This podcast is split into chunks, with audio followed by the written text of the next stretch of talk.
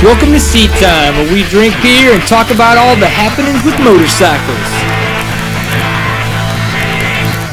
What's going on, everybody? Welcome to Seat Time. This is episode 37. My name's Brian Pierce, one of your friend hosts. And I'm Jason Schmidt. Thank you for joining us. We'd like to also encourage you to watch us and check out our goings on throughout the week on our website, seattime.co. And it happened you'd be one of them Facebook people. You go to facebook.com slash seat time and see everything that goes on there. And if you tweet real hard, you can follow us on Twitter at seattime underscore co. We're social hard. Hard Yeah. social.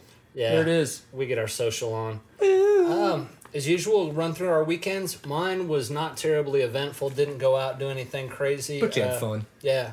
Which is uh, what matters. Yeah, the girl came up from Austin, hung out at the place, uh, spent some time drinking with friends. Yeah. Nothing earth shattering. I heard you were a baby. Just a good weekend. No, I was an enormous child. That was the subject of conversation. Things did come up.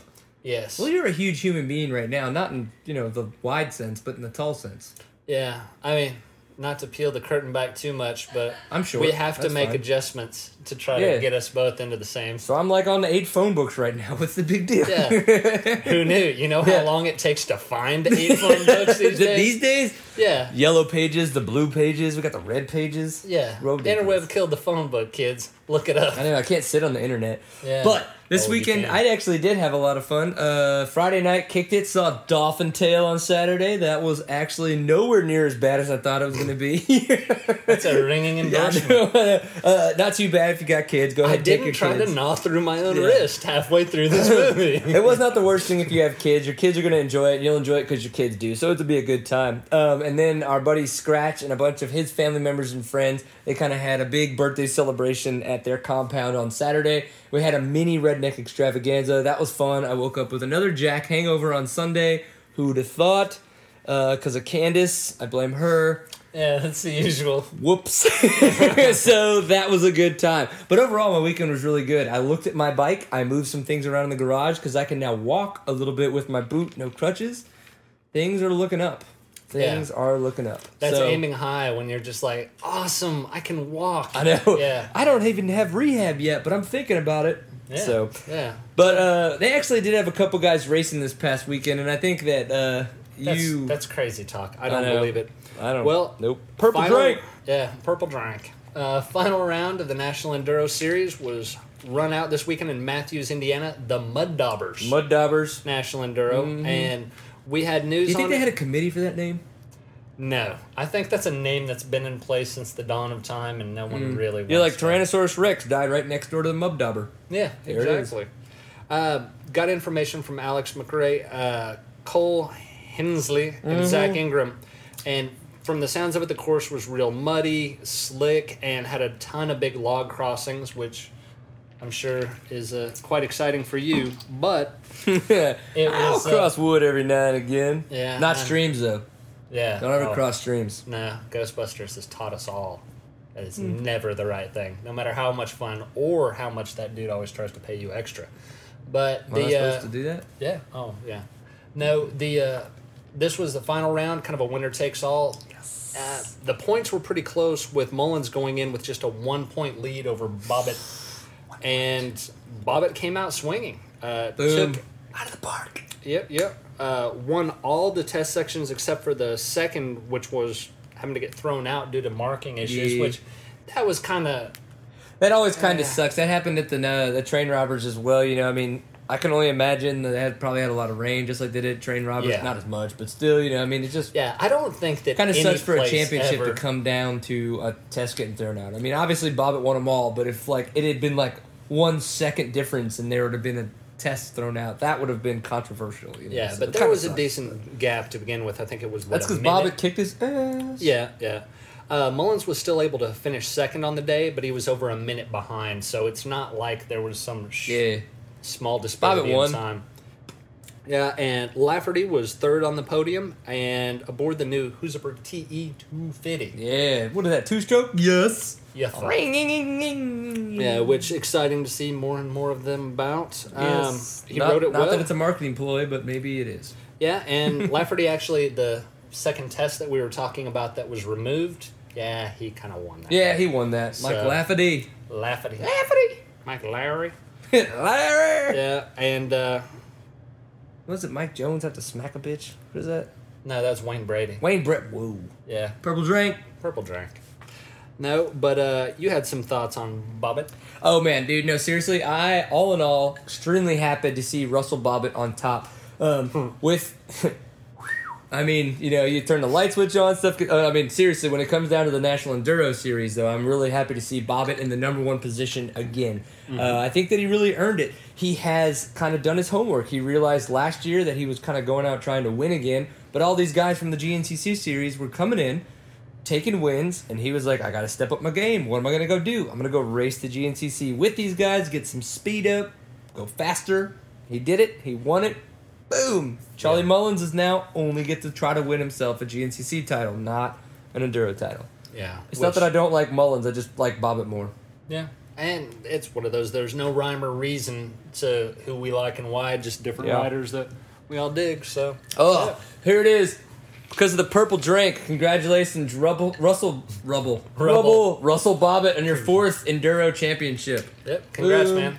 Congratulations, Barney Rubble. Apparently, is who we were talking about at first. That's okay. Russell Bobbitt was in there too at hmm. some point. Okay, so if you had been in Denver, Colorado, you would have had a chance to miss the biggest enduro cross, which would be round five, if you did not go. It was actually really, really, really, really fun racing. So obviously, four rounds into it, Taddy Blazusiak has not lost. So obviously, everybody's like, can Taddy Blazusiak be beaten? Um, apparently, he still can't be beaten, but he can almost be beaten, and that is what happened It this past closer. weekend. It can get closer, and so that means yes, he can be beaten. Anybody can be beaten under the right circumstances. Sometimes it kind of comes down to it. But so, what did we have? We had Geoff Aaron, we had Mike Brown, and Cody Webb. Those guys were really, really fighting hard in the main for a win over Taddy Blazusiak. But early on, Blazusiak coming into the weekend set the hot the uh, the fastest hot lap. Which hot lap they set him up on Saturday. One person on the track. They go for who can get the fastest lap time. That allows them to pick their gates in the heat and then the main later as well when their uh, re- the results from their heats. So if you get a you know a really good hot lap, you get a better gate pick in your heat, you get a better chance of getting a good start. That's the way it kind of works. Okay, so Taddy Blazusiak, awesome, won his hot lap. But when it came down to his heats, he won his heat. Who was it? Uh, Cody Webb and Colton Haaker.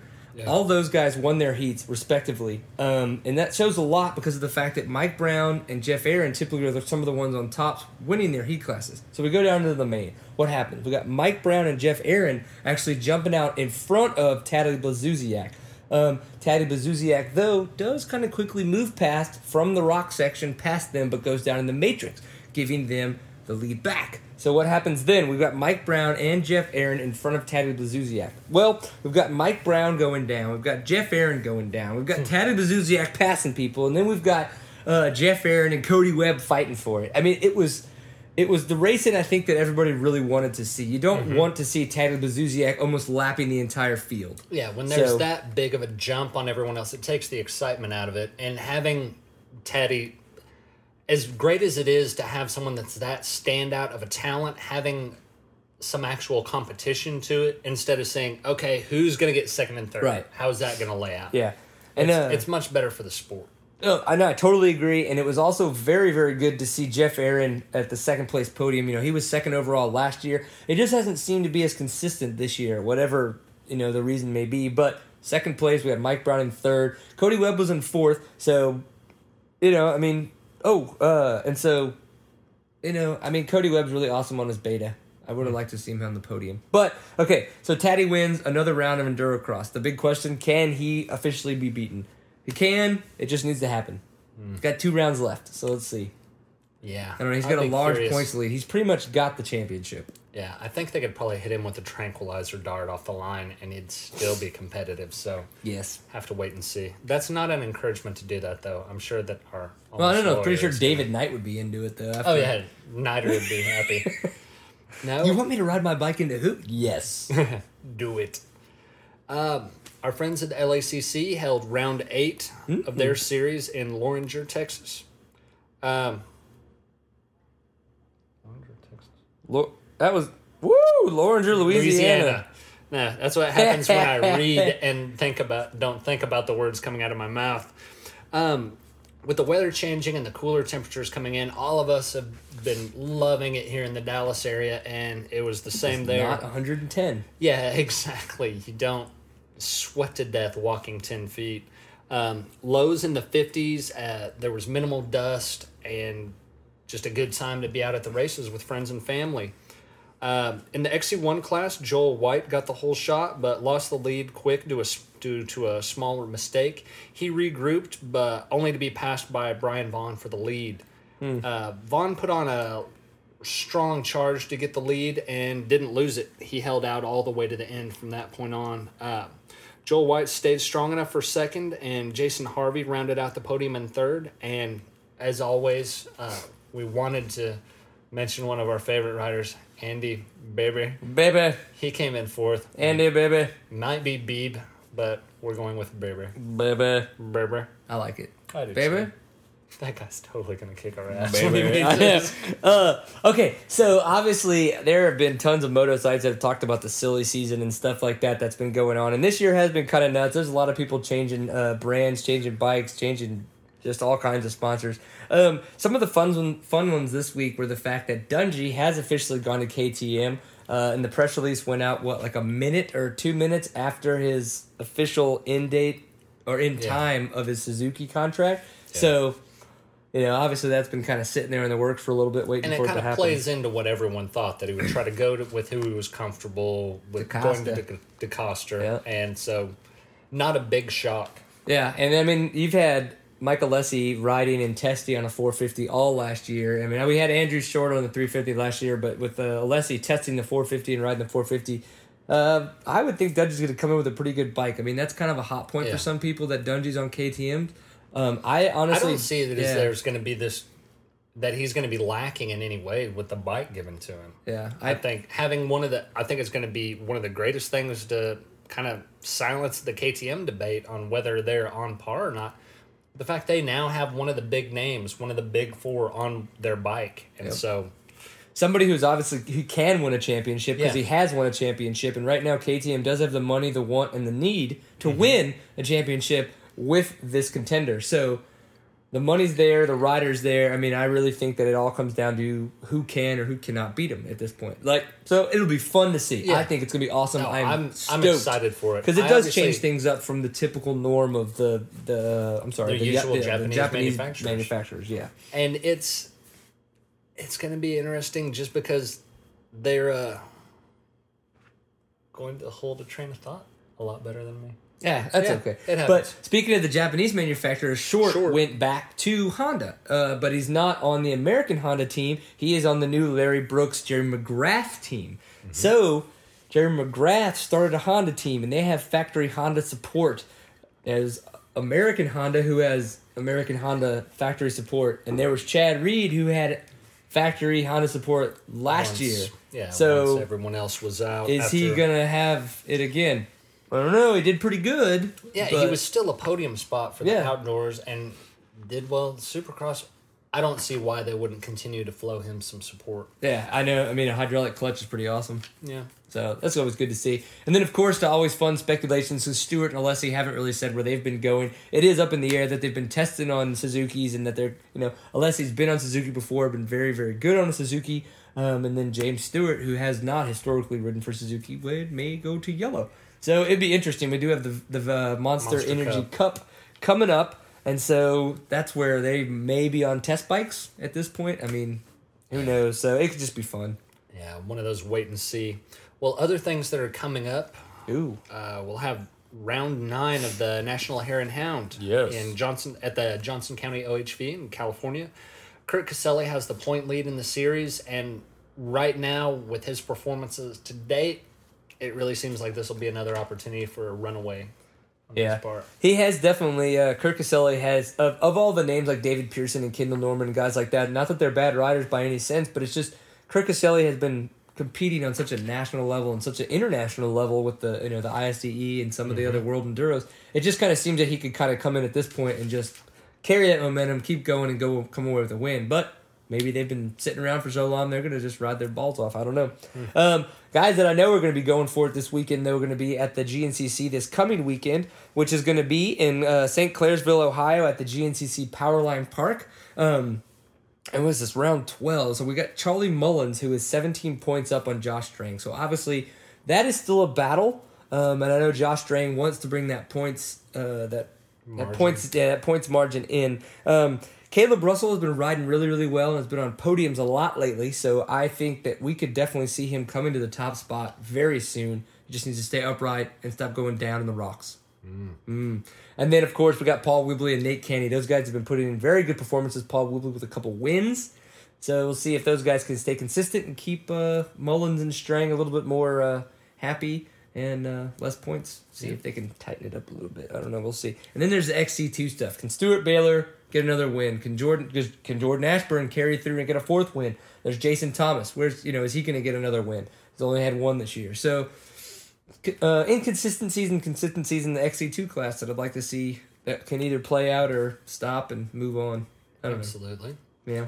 Uh, closer to our area, locally we'll have round 11 TCCRA in Brazos Valley, Texas, and that's just outside of Cleburne for those in the area.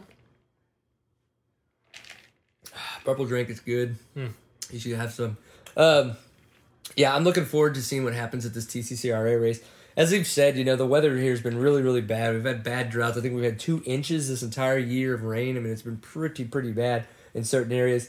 Um, but we did this past week have a lot better weather, a little bit nicer rain, some moisture. So this weekend could be a little bit better for the guys. We'll see if uh, Cameron Ishmael, uh, Caleb Ramsey, Austin Henderson, who's going to come away with a win here. I don't know.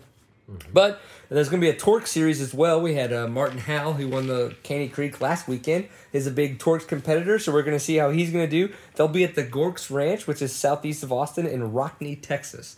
So it could be pretty interesting. I know that we've got a lot of stories. You guys have a lot of stories. Y'all probably ride more than we do at this point, just with all the injuries and all the life stuff that's been going on. Please hit us up, stories at seattime.co. We'd love to hear about your weekend and uh, what you got going on. It'd be a good time.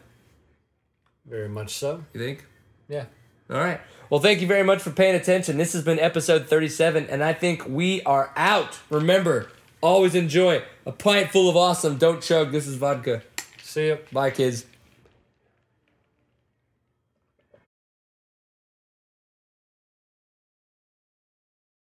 Do y'all, do y'all really want the unicorn back there? The green It's not unicorn? a unicorn. It's It's a a My Little Pony. Pony. I'm so sorry. And yes. So, yes. Got it. Nailed it.